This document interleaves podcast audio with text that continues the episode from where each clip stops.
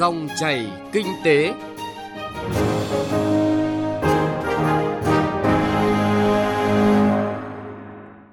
Thưa quý vị và các bạn, tại hội nghị chính phủ với các địa phương đầu tháng 7, Thủ tướng Chính phủ Nguyễn Xuân Phúc đã ví cỗ máy tăng trưởng của Việt Nam như cỗ xe tam mã gồm đầu tư, xuất khẩu và tiêu dùng. Thủ tướng yêu cầu phải dùng mọi biện pháp để thúc đẩy cỗ xe này tạo động lực phát triển đất nước. Các chuyên gia cho rằng trong rất nhiều giải pháp thì quan trọng nhất vẫn chính là cải thiện môi trường, đơn giản hóa các thủ tục để thực hiện ngay chính các giải pháp biện pháp đưa ra. Tiếp theo câu chuyện thời sự hôm qua về gỡ nút thắt để giải ngân bằng được hơn 630.000 tỷ đồng vốn đầu tư công. Chuyên đề dòng chảy kinh tế hôm nay, chúng tôi đề cập nội dung cần một môi trường thể chế đơn giản, thuận tiện để thúc đẩy cỗ xe tám mã phát triển với sự tham gia bàn luận cùng vị khách mời là bà Nguyễn Minh Thảo, trưởng ban môi trường kinh doanh và năng lực cạnh tranh, Viện Nghiên cứu Quản lý Kinh tế Trung ương CM.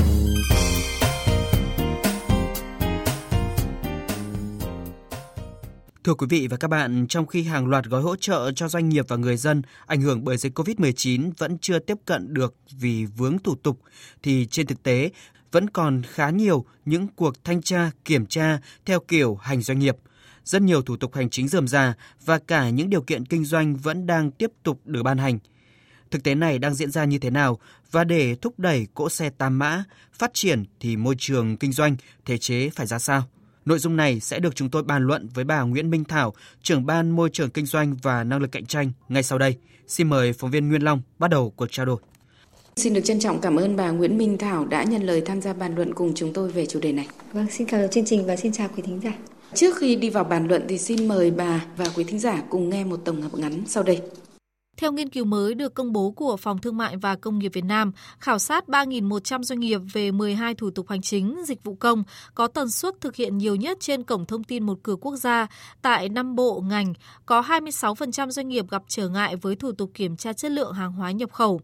các thủ tục cấp giấy phép nhập khẩu trang thiết bị y tế và cấp số tiền nhận phiếu công bố sản phẩm mỹ phẩm nhập khẩu của Bộ Y tế có tỷ lệ doanh nghiệp gặp khó khăn trong thực hiện lần lượt ở mức 34% và 29%. Ông Đậu Anh Tuấn, trưởng ban pháp chế Phòng Thương mại và Công nghiệp Việt Nam nêu thực tế. Qua khảo sát thì à, một cái điều mà chúng tôi thấy được rằng là hệ thống xử lý thủ tục hành chính này hiện nay mặc dù nói là điện tử trên mạng nhưng mà một số thủ tục hiện nay là chưa điện tử hóa hoàn toàn thậm chí là làm cả hai, tức là làm một cửa quốc gia nhưng mà vẫn phải đến cơ quan bộ ngành để khai một bộ hồ sơ giấy. Cho nên đối với một số doanh nghiệp trong giai đoạn hiện nay họ cho rằng là chỉ tốn thời gian thêm, tốn chi phí thêm chứ không đúng như kỳ vọng của họ phải môi trường điện tử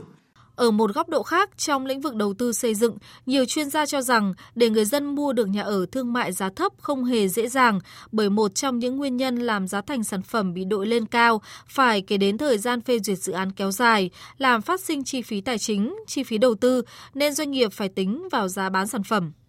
Thực tế này được ông Nguyễn Tấn Hoàng, giám đốc công ty Phú Hoàng Len thừa nhận. Hiện nay các doanh nghiệp bất động sản rất dè chừng trong việc phát triển sản phẩm giá thấp bởi tỷ suất lợi nhuận không cao, trong khi thủ tục hành chính lại rắc rối. Trong tương lai thì cũng rất mong muốn là từ chính quyền ban nhân thành phố cũng như là bộ xây dựng sở xây dựng sẽ có những cái À, tháo gỡ được những cái phần khúc mắc dành cho các doanh nghiệp khi bắt đầu làm cái dự án để rút ngắn quy trình. Thời gian mà lãi suất nó sẽ thấp lại thì lúc đó giá thành nó sẽ, nó đến tay người tiêu dùng một cách gọi là hợp lý nhất.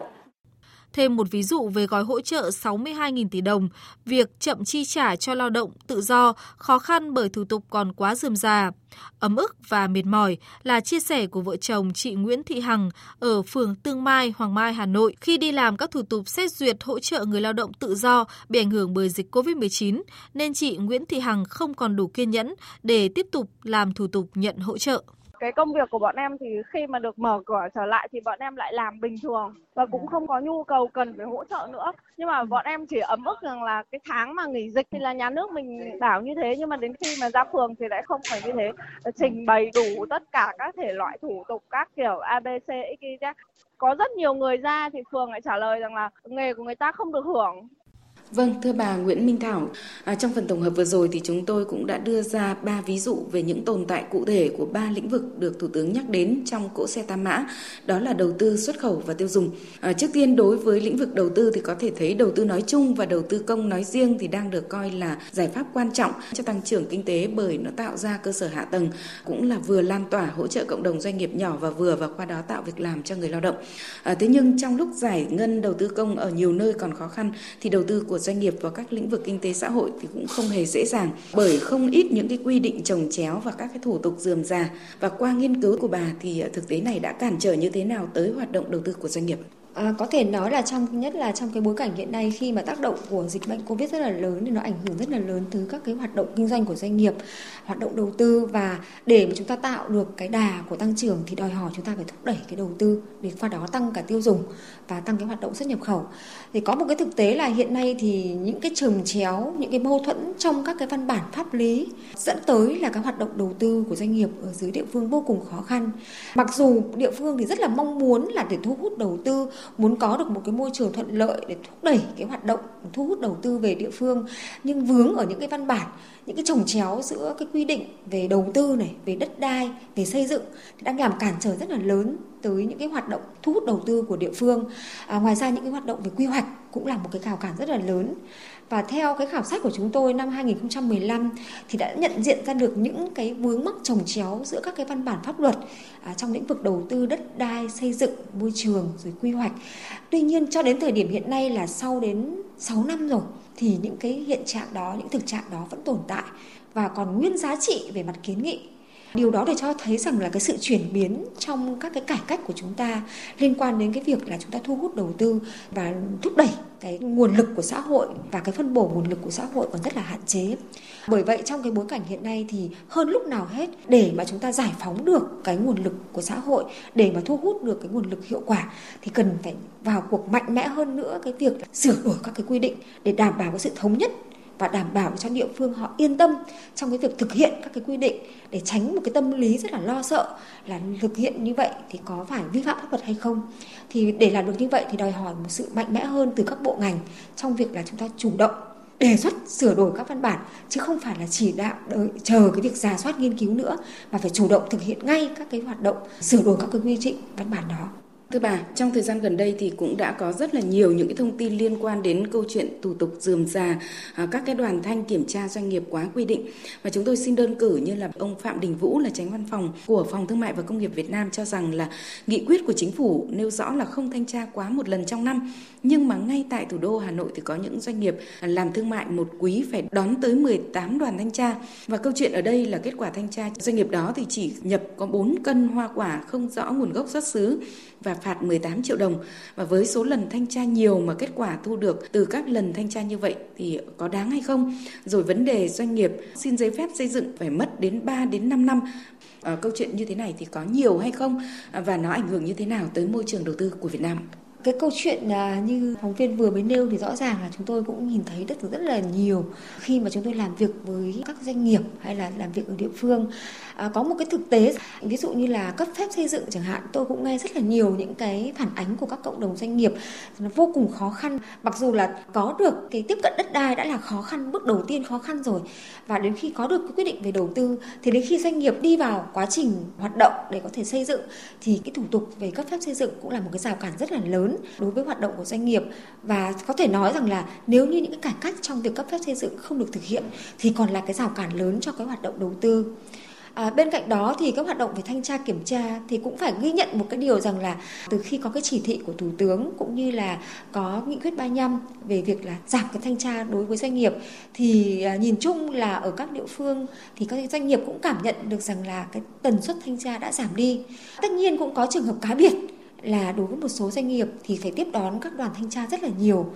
À, và như chúng tôi cũng vừa nhận được ở đây một số các cái thông tin từ phía hiệp hội doanh nghiệp trong bối cảnh doanh nghiệp đang vật lộn với những cái khó khăn để mà có được duy trì được hoạt động sản xuất kinh doanh để mà có được các hoạt động về xuất khẩu để tạo công ăn việc làm thì uh, có một loạt các cái kế hoạch thanh tra của các cái cơ quan thực hiện đối với doanh nghiệp thì có thể nói rằng trong bối cảnh khó khăn như vậy, mặc dù chỉ thị 11 của Thủ tướng cũng như là nghị quyết 84 về hỗ trợ doanh nghiệp thì cũng đã có những cái chỉ đạo rất là rõ rệt rằng là hạn chế cái việc thanh tra kiểm tra và cần phải cắt giảm những cái hoạt động thanh tra kiểm tra thay vì tiền kiểm thì chúng ta hậu kiểm. Thế nhưng mà cái tần suất các cái đoàn thanh tra kiểm tra là dường như là cũng không có giảm mà vẫn được duy trì ở một cái mức kế hoạch mà lẽ ra là chúng ta cần phải có những cái hỗ trợ cũng có giúp đỡ hơn cho cộng đồng doanh nghiệp. Vâng, thưa bà Nguyễn Minh Thảo ạ, như trong phần tổng hợp vừa rồi thì chúng tôi cũng có trích số liệu công bố của Phòng Thương mại và Công nghiệp Việt Nam khảo sát các doanh nghiệp về 12 thủ tục hành chính dịch vụ công trên cổng thông tin một cửa quốc gia và cho thấy là rất nhiều doanh nghiệp kêu về thủ tục nhập khẩu À, trong bối cảnh Việt Nam là một nền kinh tế mở và tăng trưởng phụ thuộc lớn vào hoạt động xuất nhập khẩu mà chỉ một thay đổi từ một bộ ngành thôi thì cũng cho thấy nguy cơ tăng chi phí hàng nghìn tỷ đồng. Và trong cái phần trao đổi của chúng tôi trong câu chuyện thời sự ngày hôm qua thì chuyên gia kinh tế tiến sĩ Nguyễn Đình Cung cũng nhấn mạnh đến Bộ Khoa học và Công nghệ đang xây dựng sửa đổi nghị định 43 về dán nhãn hàng hóa cũng có rất là nhiều những cái bất cập. À, vậy với những cái thiệt hại gây ra cho nền kinh tế từ những cái quy định tăng thêm nếu như mà các cái bộ ngành đều đồng loạt gia tăng các cái điều kiện như vậy thì nó sẽ ảnh hưởng như thế nào? Có thể nói rằng là trong một cái bối cảnh hiện nay khi mà chúng ta nói nhiều đến dịch bệnh, nói nhiều đến hỗ trợ doanh nghiệp thì dường như những cái nỗ lực cải cách trong cái thời gian vừa qua đang bị chậm lại và ít cái sự chú tâm hơn đến cái hoạt động cải cách. Chính vì vậy mà ngay trong cái bối cảnh đó thì chúng ta thấy rằng lại lại có thêm những cái quy định mới mà dường như là là chúng ta không chú ý tới những cái quy định như vậy. À, vì vậy mà ngay trong nửa đầu năm của 2020 thì khi mà bối cảnh doanh nghiệp đang khó khăn như vậy thì có quy định về mã số mã vạch đã gây rất là phiền phức cho doanh nghiệp xuất khẩu mà đáng nhẽ ra là đối với những doanh nghiệp xuất khẩu như vậy chúng ta cần phải thúc đẩy mạnh mẽ. À, tuy nhiên thì tổng cục hải quan cũng kịp thời có những cái điều chỉnh để mà giải quyết những vướng mắc ban đầu cho doanh nghiệp. À, nhưng mà những cái động thái từ phía Bộ Khoa học Công nghệ trong việc sửa đổi các quy định mà nó vượt quá cái thẩm quyền cho phép của luật thì chúng tôi cũng chưa nhìn thấy những động thái tích cực nào, những thay đổi nào từ ờ, Bộ Khoa học Công nghệ. Sau đó thì chúng tôi lại nhận thêm được một cái thông tin rằng là Bộ Khoa học Công nghệ đang sửa đổi cái nghị định 43 về ghi nhãn. Trong đó có rất là nhiều những cái quy định mà nếu được được áp dụng thì sẽ gây ảnh hưởng rất là lớn tới các hoạt động về chi phí của doanh nghiệp và làm giảm đi cái xuất khẩu của doanh nghiệp ảnh hưởng rất là lớn, tăng cái thời gian về lưu kho lưu bãi cũng như là cái chi phí để in ấn và các cái thủ tục mà liên quan. Thì có thể nói rằng là với những cái thực trạng như vậy thì ờ, với một cái bộ ngành có những cái chiều hướng là tăng thêm các cái giấy phép rồi tăng thêm các cái thủ tục hành chính thì sẽ là một cái tiền lệ xấu để chúng ta thấy rằng các bộ ngành khác cũng có thể giảm bớt đi cái động lực họ cải cách hoặc là họ lồng ghép vào đâu đó những cái quy định tương tự như vậy, thì có thể nói là nếu như không có sự vào cuộc mạnh mẽ hơn của các bộ ngành và tiếng nói mạnh mẽ từ phía cộng đồng doanh nghiệp cũng như là từ các cái bên giám sát liên quan, thì có thể đây là một trong những cái mối nguy rất là lớn khi mà bối cảnh doanh nghiệp khó khăn và những cái rào cản thì vừa mới được giảm bớt một chút thì đã tăng lên với những cái rào cản như thế này. Thì chúng tôi nghĩ rằng là những cái người đứng đầu, các cái cơ quan mà soạn thảo những cái văn bản như vậy cần phải chịu trách nhiệm trước chính phủ và cần phải chịu trách nhiệm đối với những cái hậu quả à, nếu như mà gây ra cho doanh nghiệp và chúng ta cần phải có một cái chế tài đối với những cái văn bản như vậy.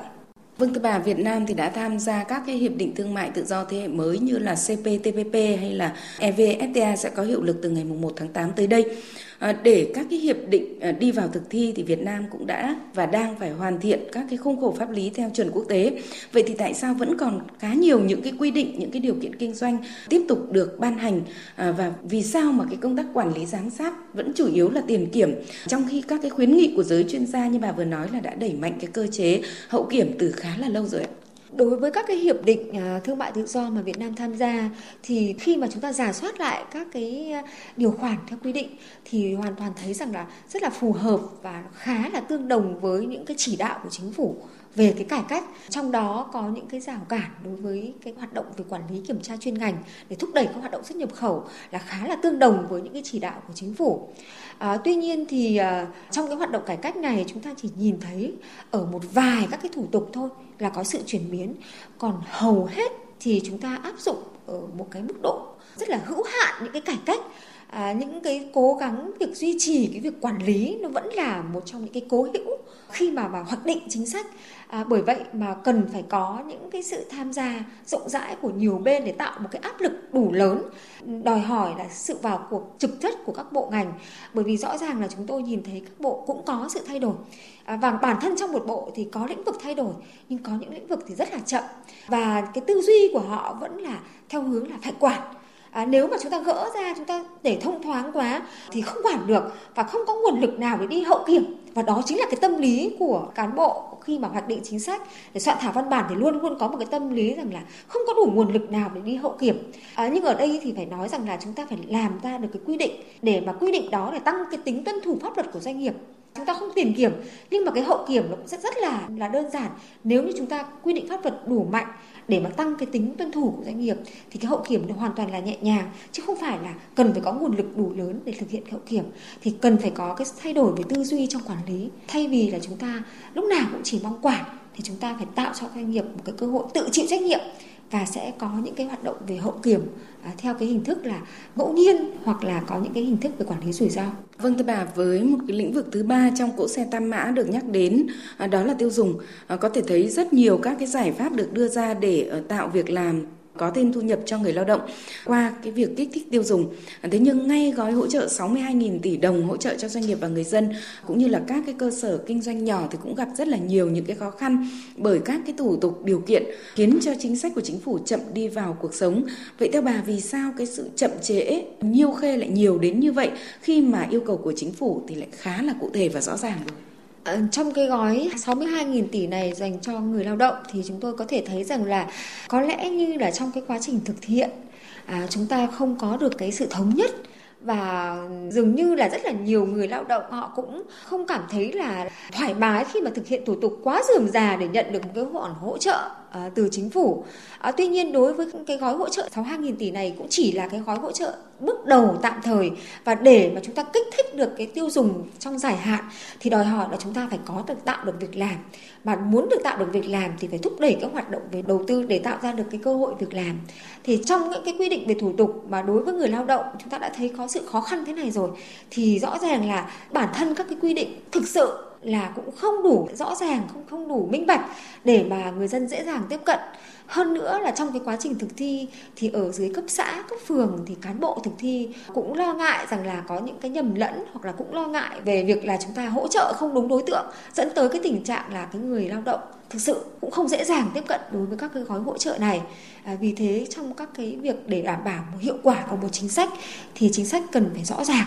cần phải cụ thể và cần phải thực sự là thực hiện được và tính đảm bảo cái, những cái yêu cầu đảm bảo cái khả thi đồng thời trong cái quá trình thực hiện thì chúng ta cũng phải nâng cao được cái trách nhiệm thực thi cũng như là cái um, chất lượng trong cái quá trình thực thi những cái chính sách của chính phủ Vâng, thưa bà, với những cái góc nhìn phân tích của bà như vậy, thì theo bà môi trường đầu tư kinh doanh phải được cải thiện như thế nào để có thể thúc đẩy cái cỗ xe tam mã tăng trưởng theo yêu cầu của Thủ tướng Chính phủ? À, để thúc đẩy cái cỗ xe tam mã tăng trưởng theo đúng chỉ đạo của Thủ tướng Chính phủ, chúng ta thúc đẩy đầu tư, chúng ta thúc đẩy xuất nhập khẩu và tiêu dùng thì trước hết chúng ta cần phải đi ra từ hai phía. Trước tiên là về đầu tư. Hoạt động đầu tư thì đòi hỏi việc đầu tiên là phải giải quyết ngay những trồng chéo. Nếu như chúng ta không xử lý những cái trồng chéo bất cập trong cái thủ tục về đất đai, về đầu tư, về xây dựng và về quy hoạch thì rõ ràng là cái hoạt động đầu tư của chúng ta có được thực hiện đi chăng nữa thì nó cũng là một khoảng thời gian rất là dài. À, tiếp theo đó là những cái rào cản về điều kiện kinh doanh cần tiếp tục được cải cách một cách thực chất. Bởi vì điều kiện kinh doanh chính là cái rào cản để khi mà gia nhập thị trường quyết định cái hoạt động đầu tư của doanh nghiệp. Đây là một cái hoạt động mà thúc đẩy cái hoạt động về đầu tư. À, bên cạnh đó để kích thích cái hoạt động về xuất nhập khẩu thì chúng ta cần phải cải cách mạnh mẽ hơn nữa cái công tác về quản lý kiểm tra chuyên ngành để thúc đẩy cái hoạt động giao dịch thương mại qua biên giới thì vẫn là cái mục tiêu của chính phủ nhưng cần đẩy mạnh và đẩy nhanh hơn nữa. Để qua đó thì chúng ta mới có được cái cơ hội tạo việc làm và tăng thu nhập. Và thu nhập chỉ có thể có được khi mà các hoạt động về đầu tư về xuất nhập khẩu của chúng ta được đẩy mạnh. À, rõ ràng trong cái quá trình này thì trước tiên là chúng ta những việc cần làm ngay và không cần tốn kém chi phí đó chính là cải cách cắt giảm đơn giản hóa và minh bạch các cái quy định các cái điều kiện kinh doanh thủ tục hành chính. Giai đoạn ừ, tiếp theo là chúng ta phải sửa đổi các văn bản pháp luật liên quan đến các luật và kiến nghị quốc hội sửa luật bởi vì chỉ có thể sửa luật thì chúng ta mới xử lý được những cái trồng chéo và mâu thuẫn à, ngoài ra có một số các cái quy định mà chúng ta có thể thực hiện ở cấp địa phương có những cái cơ chế để thực hiện ở địa phương thì phải khuyến khích có những cái cơ chế hoặc là có một cái đặc thù để cho quyết định của địa phương trong việc thực hiện các cái thủ tục về đầu tư đất đai và xây dựng. À, vâng, một lần nữa xin được trân trọng cảm ơn bà Nguyễn Minh Thảo đã tham gia chương trình. Vâng, xin cảm ơn chương trình và xin kính chào quý thính giả. Quý vị và các bạn vừa nghe cuộc trao đổi giữa phóng viên Nguyên Long với bà Nguyễn Minh Thảo, trưởng ban môi trường kinh doanh và năng lực cạnh tranh, Viện Nghiên cứu Quản lý Kinh tế Trung ương về nội dung cần một môi trường thể chế đơn giản, thuận tiện để thúc đẩy cỗ xe tam mã phát triển. Nội dung này cũng đã kết thúc chương trình Dòng chảy kinh tế hôm nay. Xin chào và hẹn gặp lại quý vị và các bạn trong các chương trình sau.